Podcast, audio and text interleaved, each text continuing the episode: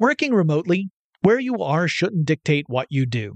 Work from the road by turning your vehicle into a reliable high-speed data Wi-Fi hotspot with AT&T in-car Wi-Fi.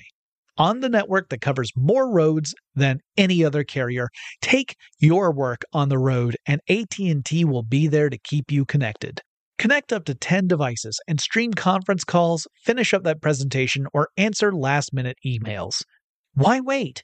Go to att.com slash in-car Wi-Fi today for free trial eligibility.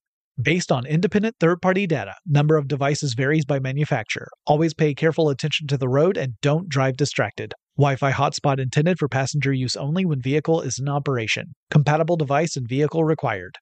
When you think about the future, what kind of technology do you envision? Whatever the future holds, artificial intelligence will undoubtedly be at the heart of it all. Join Graham Class as he hosts season two of Technically Speaking, an Intel podcast, and hear from the minds transforming healthcare, retail, entertainment, personal computing, and more with the help of AI. Tune in every other Tuesday and explore the latest technology that's changing our world today and creating a more accessible tomorrow. Listen to Technically Speaking, an Intel podcast on the iHeartRadio app, Apple Podcasts, or wherever you get your podcasts. What's up? This your boy Lil Duval, and check out my podcast, Conversations with Unc, on the Black Effect Podcast Network. Each and every Tuesday, Conversations with Unc podcast feature casuals and in-depth talk about ebbs and flows of life and the pursuit of happiness. Unlike my work on stage, I tap into a more serious and sensitive side to give life advice and simply offer words of encouragement, yet remind folks to never forget to laugh. Every Tuesday, listen to Conversations with Unc, hosted by Lil Duval on the Black Effect Podcast Network, iHeartRadio app, or wherever you get your podcasts presented by AT&T. Connecting changes everything. I'm Katya Adler, host of The Global Story. Over the last 25 years, I've covered conflicts in the Middle East, political and economic crises in Europe, drug cartels in Mexico. Now I'm covering the stories behind the news all over the world in conversation with those who break it. Join me Monday to Friday to find out what's happening, why, and what it all means. Follow the global story from the BBC wherever you listen to podcasts.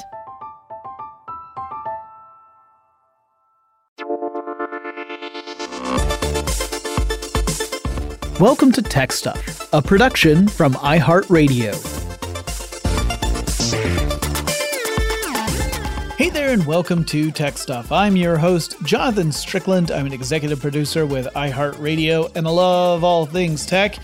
And this is the Tech Stuff News episode for February 2nd, 2021, a Tuesday, as I am led to understand.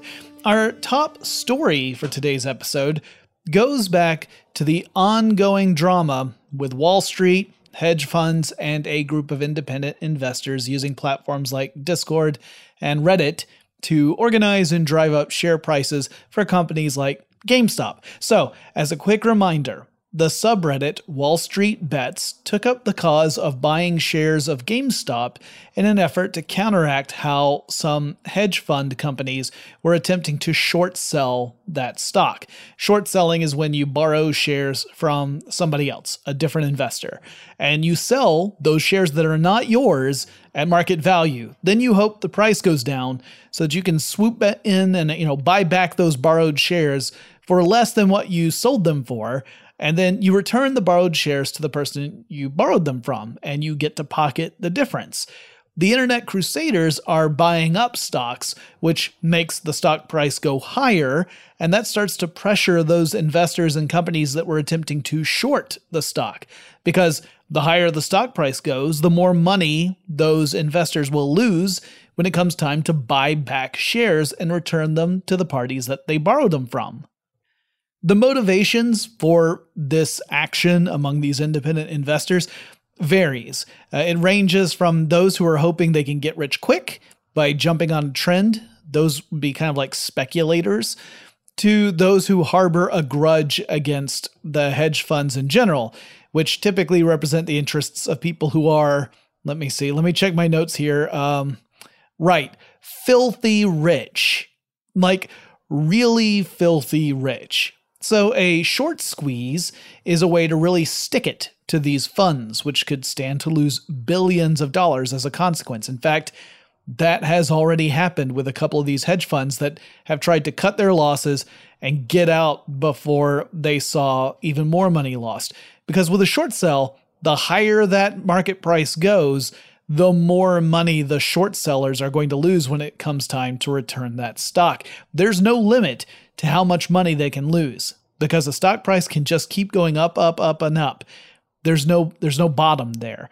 However, this all hinges on the investors being able to buy up those shares of GameStop as those shares are hitting the market in order to keep this trend going. And that's getting harder to do. Last Thursday, the day of our last news episode, in fact, the mobile stocks trading app Robinhood angered users when it put a temporary block on them, preventing them from buying shares in various companies that the internet investors had targeted, including GameStop, but also including some other companies like AMC Theaters. Uh, they, they could still sell stocks, but they couldn't buy them. Now, at one point, Robinhood had a buying ban on 50 different companies, though as of Monday, February 1st, 2021, that list has been whittled down to eight. And yeah, GameStop is still on that list. The move prompted users to point out the inherent irony that a company naming itself after the legendary character Robin Hood, who literally robbed from the rich to give to the poor, was preventing average investors from, you know, doing the equivalent action in the modern day through the stock market. Investors have filed numerous lawsuits, like more than 30 of them at the federal level, against the company. At the heart of the issue is what led Robinhood to level that ban on users.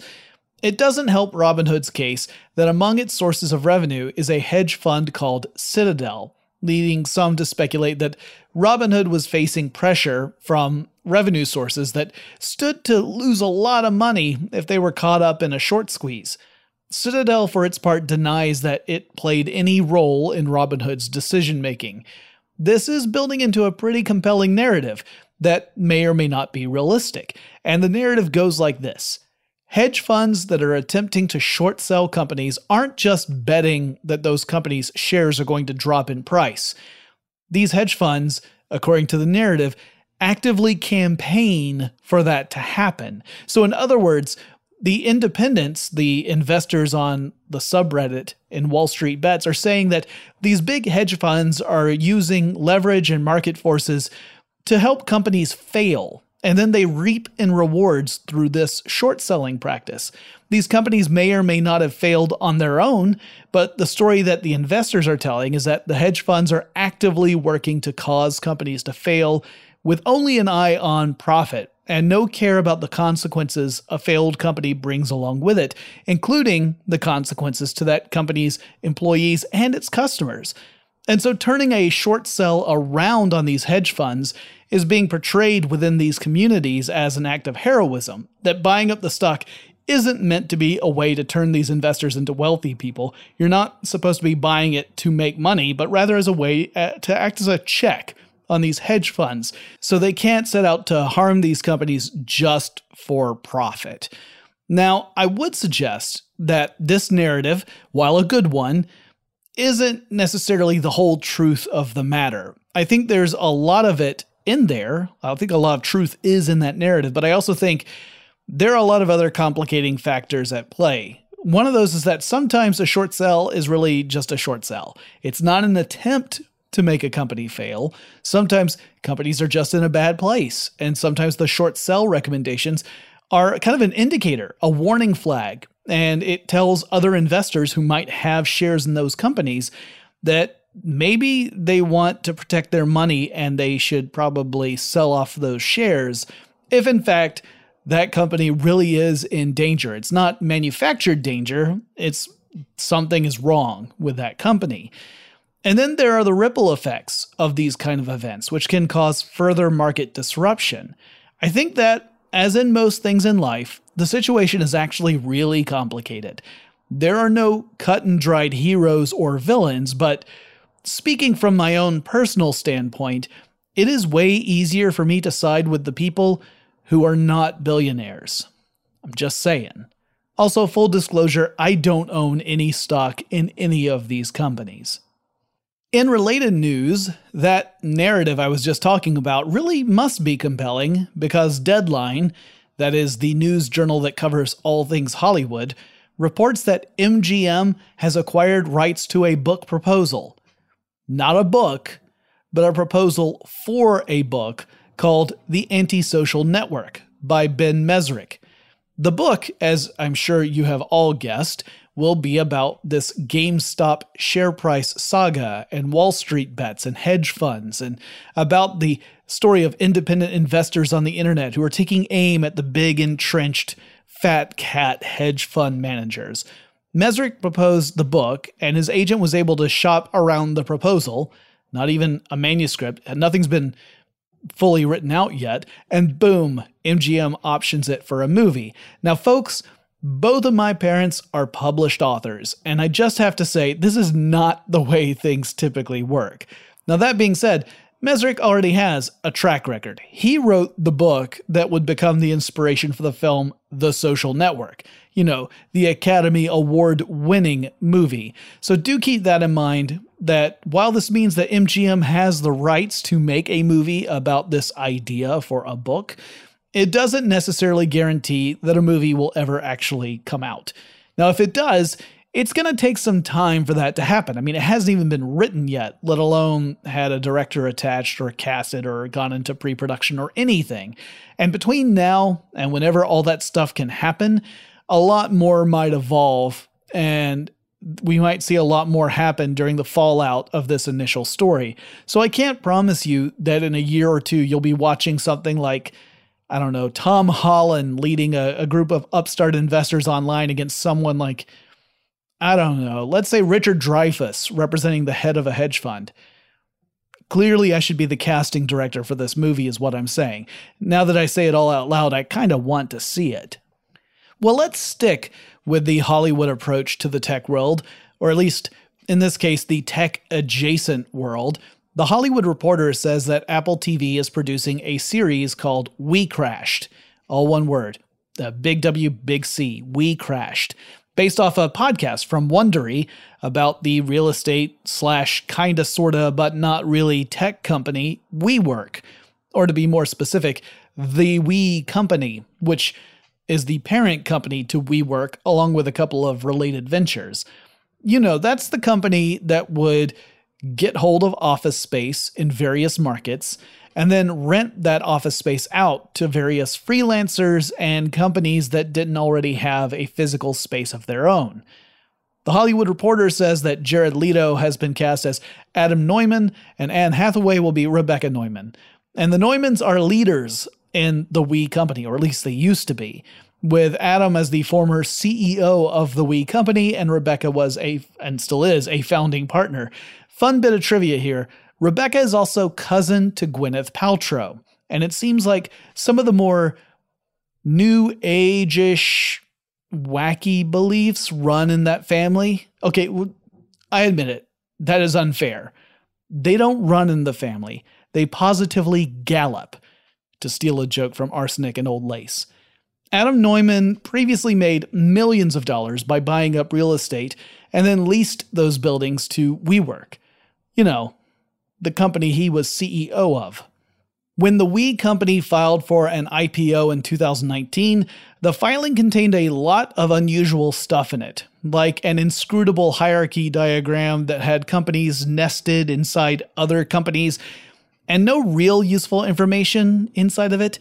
There was also a succession plan that seemed more geared toward making the We company a Neumann dynasty rather than you know, an independent company. I would do a full episode about the We Company and its trials and tribulations, including how that IPO never actually happened, uh, how Adam Neumann was pressured by the board of directors to step down, complete with a nearly $2 billion exit package, and how the company's valuation has plummeted by nearly 90% since that planned IPO. But for one thing, WeWork, despite the way it branded and marketed itself, is not really a tech company. And for another, if you want to read an incredible account about that IPO, you need to go to The Verge and read Elizabeth Lopatto's article, WeWork Isn't a Tech Company, It's a Soap Opera. because that article is equally informative and wildly entertaining. I highly recommend it. And I'll conclude this segment of our news episode with an update on the ongoing story about employees at Google attempting to unionize. I mentioned last week that the Alphabet Workers Union, or AWU, which is really hard to say because of that WU combination. Can I just say triple U? That would just make it easier. Anyway, the AWU announced it was joining an international alliance of unions connected to Google called Alpha Global, this being unions all around the world that are related to Google or Alphabet. The problem is that the United States members of this organization said they didn't know about any alliance until after the announcement of it had been published by The Verge. And that meant they didn't have a chance to vote on the matter, or even consider it, or even be told about it. What's more, the press release cited by The Verge had comments attributed to AWU leader Parul Koul, who says she never actually made the comments that appear in the press release. What followed was confusion, and along with confusion came some mistrust, which is, you know, pretty common. And if you can't trust democratically elected leaders to actually represent those who elected those leaders, everything falls apart, which really we're seeing play out in arenas much larger than the AWU, but we'll leave it at that. Part of the problem appears to be that the Communications Workers of America, or CWA, pushed out that press release prematurely and with a false attribution to Koul, regarding those comments. Now there are discussions within the AWU about whether the union should disassociate from the CWA entirely, and the person responsible for the press release is no longer working with the AWU teams. If I were making a bird's eye view observation, I would say it looks like those organizing the union are relying heavily on other organizations that have proven to be a bad match, and that this in turn has actually threatened the formation of the union itself. I'm sure I'll be returning to this story again in the future. My hope is that they are able to continue their efforts to unionize, but when we see stuff like this happen, it really can cause a great deal of damage, particularly in trust. I mean, you're asking employees to trust that the union will take care of them when something like this happens. That trust gets eroded.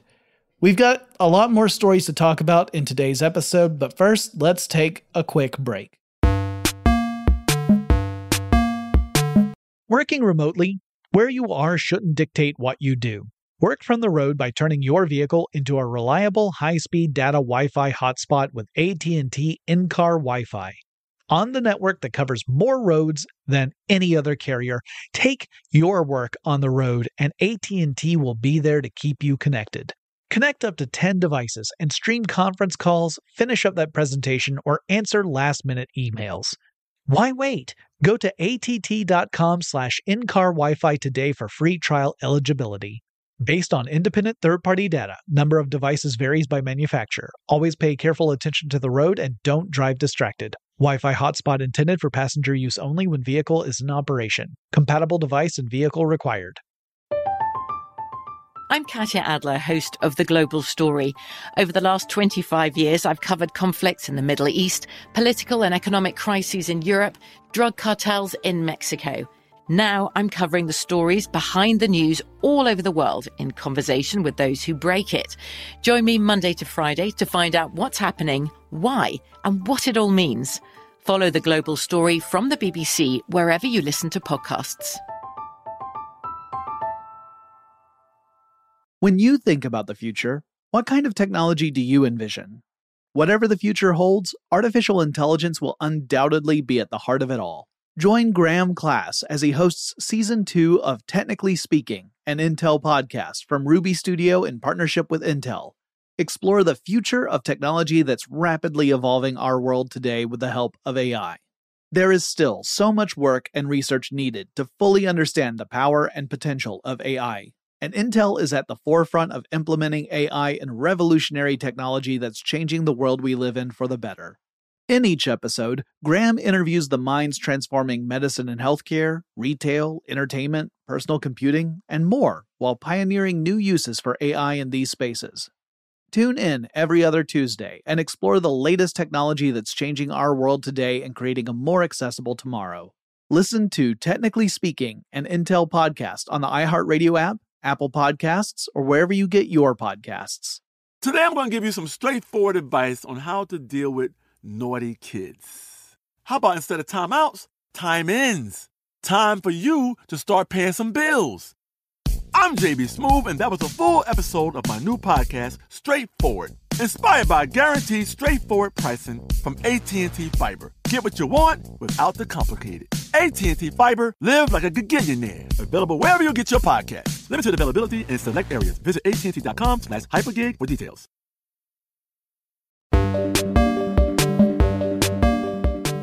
We're back. Did you guys know there was a pandemic going on? Well, it continues to be a dominating force for news in general, and one of the stories here in the United States has been about how badly the country has handled the process of distributing and administering vaccines. It's a pretty big mess, with each state in the country largely left to determine its own processes, and there being a, a general lack of clarity across the nation.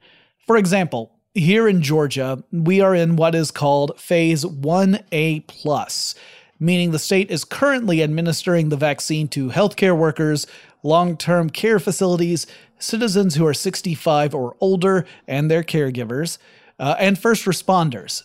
Uh, after that will come phase 1B, which includes essential workers, then 1C, which will include people who have you know medical conditions that increase the risk of them contracting a severe case of COVID-19. And then presumably will come the rest of us.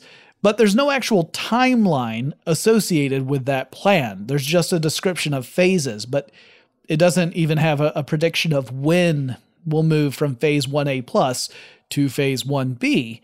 You can search to see where you could go to get vaccinated, but that doesn't mean that you would be eligible for a vaccination. You just know where the locations are that are administering vaccines.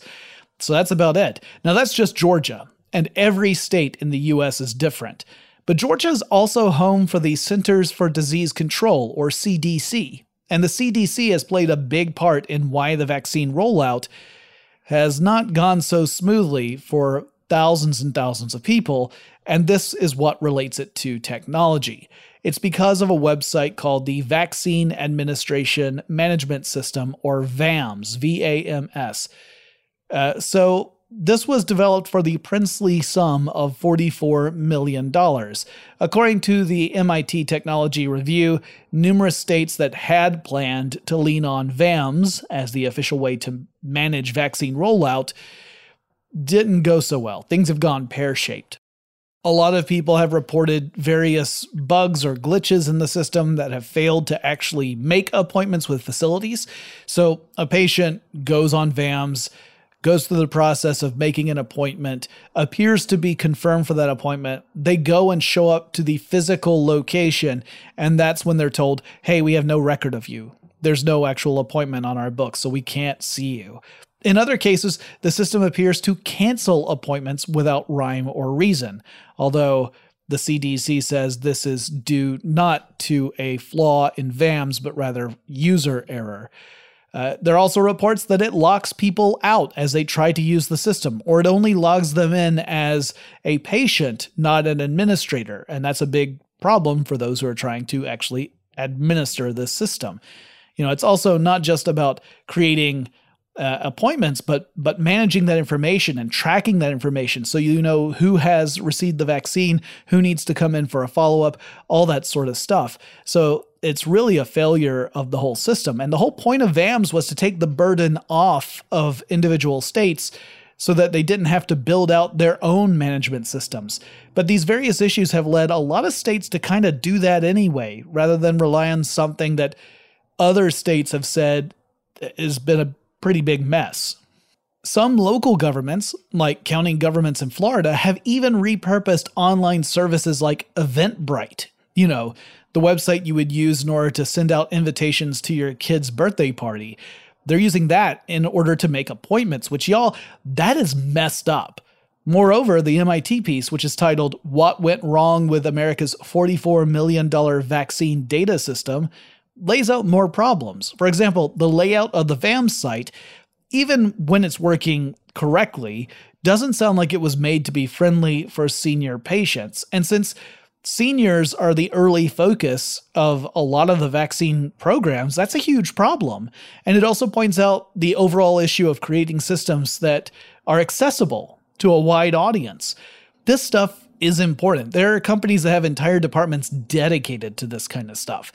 And as the piece in the MIT Technology Review points out, there's a real problem with the procurement process when government offices are selecting companies to carry out these big projects, and that the process itself can eliminate a lot of different valid choices from consideration, even if those choices are more suitable. They may be more suitable, but because they don't fit these other criteria that are required in the procurement process, they aren't even eligible for consideration. Clearly, managing such a massive effort is a huge challenge, and there are bound to be big problems along the way. But it seems like these challenges are made all the more difficult because of the nature of how the US government partners with the private sector in general and the tech sector in particular. By the way, this sort of thing is nonpartisan. We see messes like this no matter who happens to be in charge because the policies themselves are so restrictive that it almost doesn't make a, a difference whether or not you have a conservative uh, administration in power or a liberal one. The policies themselves persist, and that ends up being an issue. And speaking of the US government, one of the effects of an administration changing hands is that sometimes long term projects get disrupted. And one of those projects appears to be NASA's planned return to the moon. Under former President Trump, NASA was to aim to get astronauts back on the moon by 2024, including the first woman astronaut to go to the moon.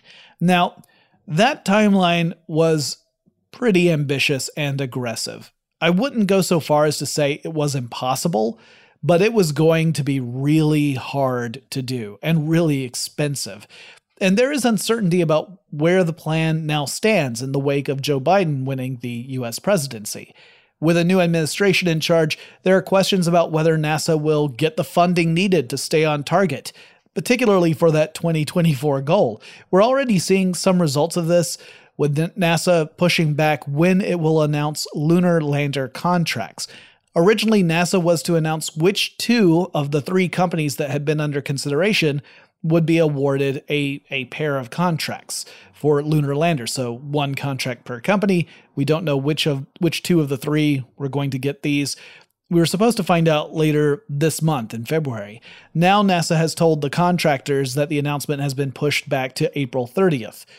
This was probably a necessary step. The agency had requested a budget of $3.2 billion in order to stay the course, but in December 2020, Congress approved a much more modest budget of $850 million. And yeah, it feels weird to call $850 million modest, but then we are also talking about trying to keep people alive and safe as we shoot them off to the moon, and that ain't cheap. We're still waiting to hear who the Biden administration will choose to head up the agency and what priorities the administration will stress. It's all but certain that the Artemis project of returning to the moon is going to get pushed back beyond 2024 if it sticks around as an official project in the first place. And I have mixed feelings about this. On the one hand, I feel like the initial timeline was probably unrealistic and you really have to define what are your goals besides just going there going there is great. It's really a, a fantastic achievement. I don't want to downplay that, but is that the best use of resources? Uh, but on the other hand, I also think that a moon mission does have a lot of potential. You can find ways to perhaps harvest resources from the moon, though that's a very delicate matter. You have to figure out a way of doing that that isn't too damaging or dangerous or uh, will have long lasting consequences. But then you can also pursue a challenge that would undoubtedly inspire countless others to really dream big and become the next generation of pilots and engineers and scientists. That's a that's a big thing in itself. So, like I said, I do feel uh, complicated about this. Moving on, Microsoft, which has managed to dodge a bullet in the United States as the US government has discussed the fate of big companies like Facebook, Amazon, Google, and Apple, is going under the magnifying glass over in the EU. Antitrust regulators have until March 5th to decide if Microsoft's proposed acquisition of ZeniMax Media is acceptable, or if the EU regulators will prevent it or require concessions before the acquisition can move forward. As it stands, the deal is valued at $7.5 billion. Holy cow. Makes that $44 million website really look like small potatoes, right? So, what is it that ZeniMax does? I mean, it's got to be important for that kind of money, right? Well, ZeniMax is the parent company of Bethesda, the video game studio responsible for things like the Elder Scrolls games, the Fallout titles, and the Doom titles, though the stories behind Fallout and Doom stretch back to other studios before Bethesda, but that's that's a matter for a different episode. And yeah, video games are a huge business, and I don't want to downplay that. It's just one of those weird facts of life that I really find bizarre that we're talking about money for a video game company acquisition that is orders of magnitude larger than the money that is put forward as part of an effort to administer vaccines against a deadly pandemic. But that's enough of me on my soapbox. I get it. You all don't need to hear it. If Microsoft's acquisition can move forward, it will put the company on more equal footing with Sony and the PlayStation platform. For a long time, one of the big strengths PlayStation has had against the Xbox platform is a list of really good exclusive titles. Now, there's a chance Microsoft would be able to create new titles with Bethesda's work that tie in with those those big popular franchises and have them be exclusive to Xbox and the Windows platform, as long as they don't end up like Fallout 76, which the gaming world at large is categorized as a, um, let's see here, it says here, a total disaster. Now, it's more likely that the games will still be available for Sony's console, but that Microsoft will then include them with their Xbox Game Pass service. That's one of the big selling points for the Xbox series of consoles. Essentially, you subscribe to that, and you get access to dozens of different video game titles that are included in the subscription price, so you don't have to pay extra to get access to them. So that's probably where this is going, and and, and honestly, that's kind of the best of all worlds because Microsoft can still make money selling games that are going for a competitor's console while they also build up the library of games in their own exclusive subscription service. It's kind of a no brainer, really. And we have a couple of short Facebook stories to mention, three of them actually. First up is the newly appointed Oversight Board at Facebook. This is an independent group that is reviewing Facebook's moderation policies. Ars Technica reports that this group recently ruled against four of the five substantive rulings that Facebook provided them. And reading over these rulings, I'm kind of floored. It's five different cases in which Facebook chose to remove a post for the interpretation of the post violating Facebook's rules. And the board agreed with four of those five decisions, but I'm not sure that I fully agree with the board in every case. Though, to be fair, I'm working from summaries of what these cases were. I don't have the full context. But it really illustrates how complicated moderation actually is and why it requires a lot of work, and it's not something you can just hand over to an algorithm. And by creating this independent oversight board, Facebook also kind of has an excuse when someone gets mad at a post that Facebook didn't take down. Because the oversight board is sort of setting the precedent, and Facebook can say, hey, we got an independent board of experts who make these decisions, so go blame those people. Now, related to that story is another one that Facebook is kind of navigating some super tricky territory when it comes to anti Semitism and use of the term Zionist. This issue shows how difficult things can be due to context and language. For example, some Jewish people who criticize the Israeli government's policies use the term Zionist when talking about specific policies that they don't agree with. But there are others who use the term interchangeably with other terms, and they all end up being part of expressions of hate speech. And so this is a really challenging situation in which some uses of a word might fall into the category of hate speech, something that clearly violates Facebook's policies and should be removed. But in other cases, it's being used in a way where it's a part of a legitimate criticism of Israeli government actions. When I say legitimate criticism, I mean sincere, as opposed to whether or not you agree with the point of that criticism. The Jewish Voices for Peace organization circulated a petition calling for Facebook to avoid classifying Zionist as hate speech outright. Facebook reps have said that the company allows the term when it comes to political discussions, but then removes it in cases where it's, quote, used as a proxy for Jews or Israelis in a dehumanizing or violent way, end quote. And as I said, this is a really complicated matter, and I feel we're seeing the beginning of a lot of very difficult conversations within Facebook and between Facebook and its critics as more people demand that social networks take a firmer stance when it comes to moderating user content. And finally, the Wall Street Journal reports that internal memos within Facebook revealed that researchers had pointed out to executives that there was a rise of hate groups and misinformation campaigns in the summer of 2020, including calls to violence. So that doesn't look great, considering how extremists use platforms like Facebook to organize ahead of the assault on the US Capitol. And it also doesn't look great for organizations like the FBI that at least initially stated that there just wasn't any real heads up of any issues, when in fact, it appears that there were a lot of warning signs months in advance.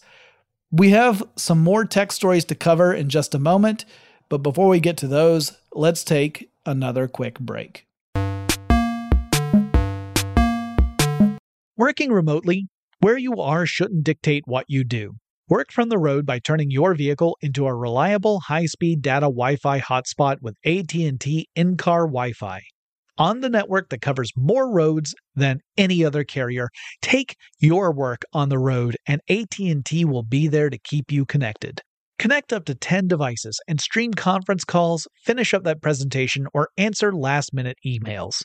Why wait? Go to att.com slash in-car Wi-Fi today for free trial eligibility.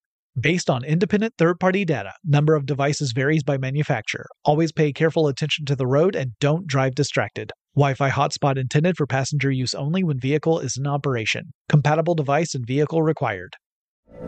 From BBC Radio 4, Britain's biggest paranormal podcast is going on a road trip. I thought in that moment, oh my God, we've summoned something from this board. This is Uncanny USA. He says, Somebody's in the house, and I screamed. Listen to Uncanny USA wherever you get your BBC podcasts, if you dare.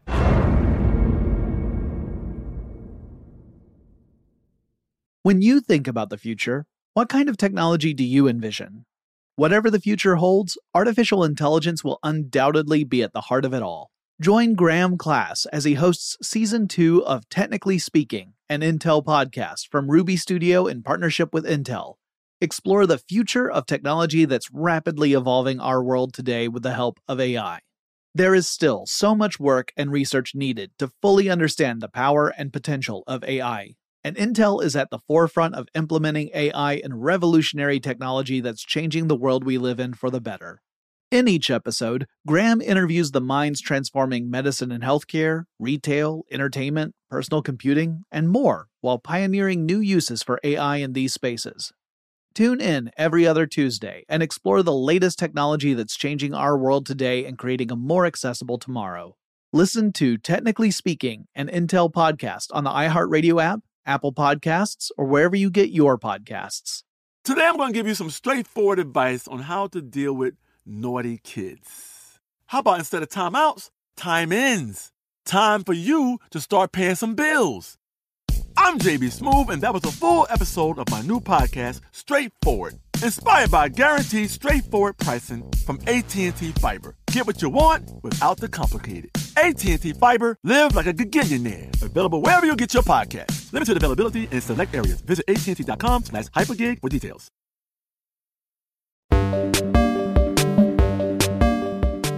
We're back. Ford has announced that starting in 2023, the company's vehicles will incorporate Android Auto, and this is a six year partnership Ford has made with Google. Android Auto is a platform for, well, I mean, it's kind of obvious, car systems, and it means that Ford vehicles will have certain Google apps like Maps and even Assistant incorporated into their entertainment systems. And I have to admit, that could be kind of neat. Being able to talk to your car, to have it do things like give you directions or play your favorite station or give you an update on weather or make schedule changes to your calendar, all of that seems like a decent way to keep your eyes on the road instead of on your phone or on the dashboard of the car. The two companies also announced that they were forming a new R&D group called Team Upshift, which would explore all sorts of, of uses of technology in the car world, like improving the experience of buying a car. Hey, you know, if I think if this means that a salesperson doesn't get up and leave you waiting for half an hour to try and, you know, kind of put the screws to you, that's a good start. Anyone out there who's had the experience of buying a new car from a dealership likely has their share of really bad stories but the partnership is also going to look at stuff that happens behind the scenes, with the aim to improve processes and manage supply chains and all sorts of stuff that customers rarely think about, but they really have a real impact on the bottom line of a business.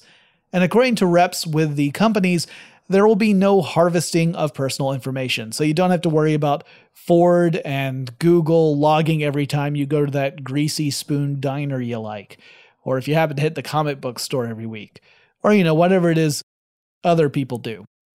Don't judge me. I like greasy food and I like comic books.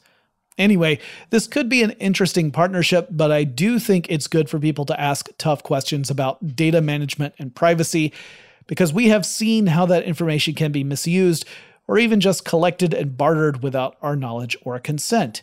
And hey, that leads me well into the next story which is that 60 Minutes reported that China may have stolen the personal data of around 80% of all adults in America.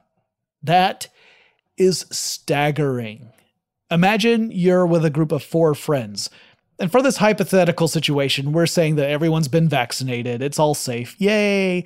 Except you look around at your friends and you think, hey, only one of us has not had their personal data stolen by China.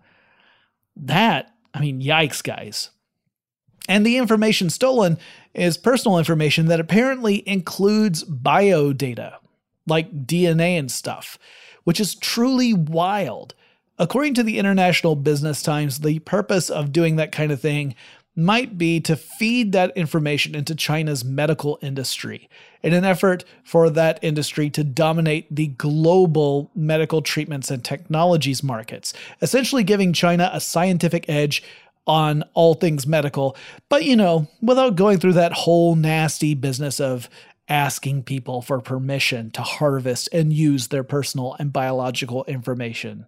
See, that's the kind of thing we have to be on the lookout for. And guys, if you were looking forward to going to Coachella, I have some bad news. For the third time since the pandemic started, Coachella is canceled. Coachella 2020 was supposed to happen in April of 2020, but by that point, the pandemic was in full bloom in the United States, and so the organizers postponed it to October 2020 that turned out to be a bit too ambitious as well, as we were sliding toward another terrible surge in COVID cases, and so 2020 was called a loss, and the plan was to hold Coachella 2021 in April.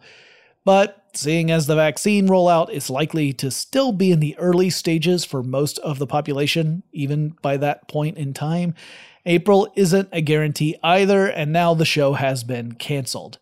There are rumors that it might get pushed to October again, but as I record this, there's been no official word on that. Obviously, the live events industry has been absolutely hammered by COVID, and it appears that the vaccination rollout this year will really determine when we can expect some of those big events to return. So, in the meantime, stay home if you can, keep social distancing, wash your hands, and be safe. Our last couple of stories are about video games.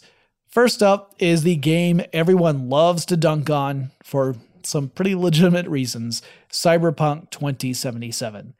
The latest is that PC gamers should take some precautions before installing any mods. Now, for those not up on gaming lingo, mods are modifications, and in this case, it refers to stuff that's been programmed by other people who don't work for the video game company with the purpose of creating different effects or opening up new features once you download it and install it into the code of your game. Some games natively support mods and even have marketplaces where users can shop around for different types of mods. And a mod might make a game look better, or it might create weird and silly effects, or it might allow you to do stuff like make edits to the game while you're playing it so that you know you don't have to do that irritating thing where you play a game to progress. I mean, come on, right? Who has time for that? Anyway, Forbes reported a subreddit post that indicated that there were some vulnerabilities in the PC version of the game that could allow for malicious mods to integrate with the game and then compromise the PC running the game. So you might think you're getting, you know, a cool mod that's going to make Keanu Reeves your best friend forever, BFFs. But in fact, it ends up creating a backdoor for a hacker to take over your computer. Apparently, there are some workarounds to protect your PC to patch those vulnerabilities on your own. But as of this recording, there is no official patch from the video game company CD Projekt to fix things. And finally, we have some good news, at least for Nintendo. The company had projected it would sell 24 million Nintendo Switch consoles in the current fiscal year, which lasts through March. So Nintendo's fiscal year doesn't follow the calendar year. However, the company has already sold 24.1 million units, and looking at the calendar, we still have a little bit to go before March is over. So that's prompted Nintendo to adjust its projection upward to 26.5 million units. Now, clearly, the pandemic has had a big effect with this, with lots of people buying a Switch console during lockdown. In fact, I'm one of those people because I bought one for my wife. And honestly, I should probably get one of my own because it looks like a lot of fun and she won't let me play it. Also, the fact that the company has exceeded its projected sales also helps explain why sometimes it can still be a challenge to find a Switch console in stock depending on where you live. Uh, it's hard to find those in inventories at times. But good news for Nintendo, uh, and there's some big titles that are coming up in the in the months ahead. That's what's really got them excited about the potential of hitting that 26.5 million unit benchmark. So that's good for them. Beep, beep, beep, beep, beep, beep. Breaking news. I had already finished recording this episode and just as I was about to jump into sending it off to super producer Tari, I saw the news today. Oh boy. And it's more of a video game, so we're just tagging this on to the very end. Uh, apparently, Google is now shuttering its in house Stadia Games development studio. That headline comes straight from CNET and Shelby Brown. So, Shelby, big thanks to you for getting that out there just before I was going to send this off. It's awesome that I get to talk about this, uh, only in the sense that it is breaking news. It is sad. I'm also a Google Stadia user. I got a chance to get hold of a Stadia system, and it's kind of interesting. I haven't really played with it that much, to be honest, but I thought it was an interesting idea.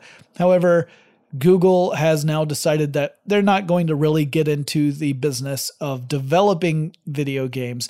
They will instead continue to act as a platform supporting video games. So you can still have video games on the Stadia platform. It's just that Google won't be making any of those itself. So thought I would update that before this episode goes out because I had the chance to do so. Back to Jonathan. Thanks, Jonathan. All right, guys, that wraps up this episode of Tech Stuff News. We will be back on Thursday with more news episodes. Tomorrow, you will get a brand new episode of Tech Stuff Proper. That one's going to be all about Discord. So if you're curious about the platform, I talk all about its history in tomorrow's episode. Be sure to tune into that. If you have any suggestions for topics I should cover in future episodes of Tech Stuff, let me know. Discord was a user suggestion. Maybe you can make one of your own. The best way to get in touch with me is over on Twitter. The handle is TechStuffHSW. And I'll talk to you again really soon. Tech Stuff is an iHeartRadio production. For more podcasts from iHeartRadio, visit the iHeartRadio app, Apple Podcasts, or wherever you listen to your favorite shows.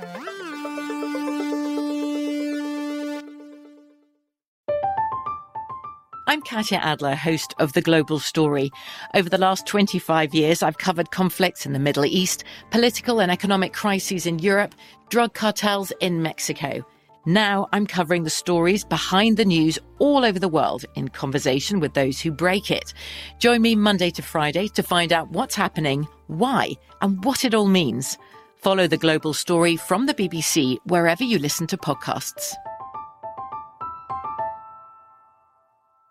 Open a limited time 11 month certificate at Kemba Financial Credit Union. At 5.25% APY, it's more than triple the national average, plus, it's a safe and secure way to grow your money. Visit your local branch or kemba.org slash CD for details. Offer expires May 31st, 2024. APY equals annual percentage yield. Restrictions apply. $500 minimum and $250,000 maximum deposit. Advantage status required. Comparison based on bank rate average. Federally insured by NCUA. We are the voice of NASCAR. The green flag is in the air, and we are underway. The Great American Race. The Motor Racing Network. NASCAR Cup, Xfinity, and Craftsman Truck Series Racing live on your hometown radio station and MRN or NASCAR.com. Martinsville, Talladega, the Chicago Street Course. We have the side by side action and last lap passes for the win. Photo finishes. Ryan Blaney will win. The voice of NASCAR, the Motor Racing Network. Xumo Play is your destination for endless entertainment. With a diverse lineup of 350 plus live channels, movies, and full TV series, you'll easily find something to watch right away. And the best part? It's all free. Love music? Get lost in the 90s with iHeart 90s, dance away with hip hop beats, and more on the iHeartRadio music channels. No logins, no signups, no accounts, no hassle. So what are you waiting for? Start streaming at play.xumo.com or download from the app and Google Play stores today. All you can stream with Xumo Play.